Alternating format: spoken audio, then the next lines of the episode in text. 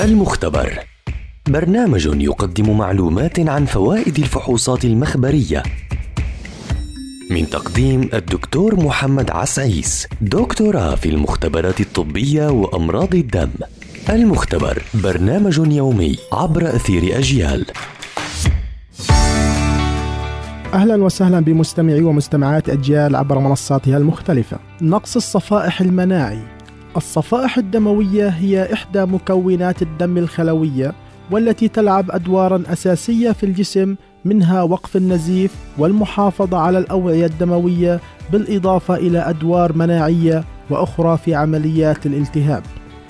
يتم إنتاج الصفائح الدموية بشكل أساسي من نخاع العظم ويتم طرحها في الدم حيث يتم تخزين نسبة كبيرة منها في الطحال للاستخدام عند الحاجة.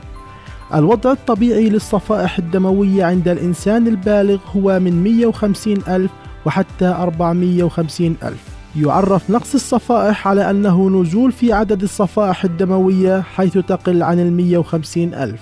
هناك أسباب عديدة لانخفاض الصفائح الدموية منها الأسباب المناعية حيث يتعرف الجسم على الصفائح على أنها جسم غريب حيث يتم إنتاج أجسام مضادة تهاجم الصفائح في الدم مما يؤدي إلى تكسرها وعادة ما يحدث بعد الالتهابات الفيروسية وتناول بعض الأدوية.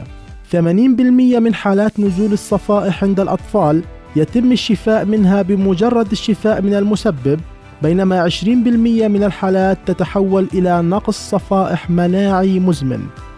أما في حالة الكبار في العمر فإن غالبية حالات نزول الصفائح المناعي تتحول إلى نقص صفائح مناعي مزمن.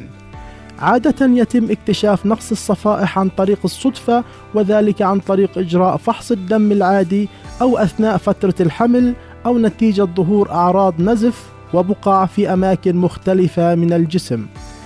أعراض انخفاض الصفائح ظهور كدمات على الجلد بشكل مفاجئ أو نتيجة التعرض لضربة بسيطة نزيف من اللثة أو الأنف زيادة في كمية الدورة الشهرية عند النساء وزيادة العرضة للنزيف الداخلي. يتم تشخيص تكسر الصفائح المناعي من خلال إجراء فحوصات الصفائح وفحص شريحة الدم وغيرها من الفحوصات. العلاجات تعتمد بشكل أساسي على الكورتيزون أو العلاجات المناعية أو استئصال الطحال في بعض الحالات.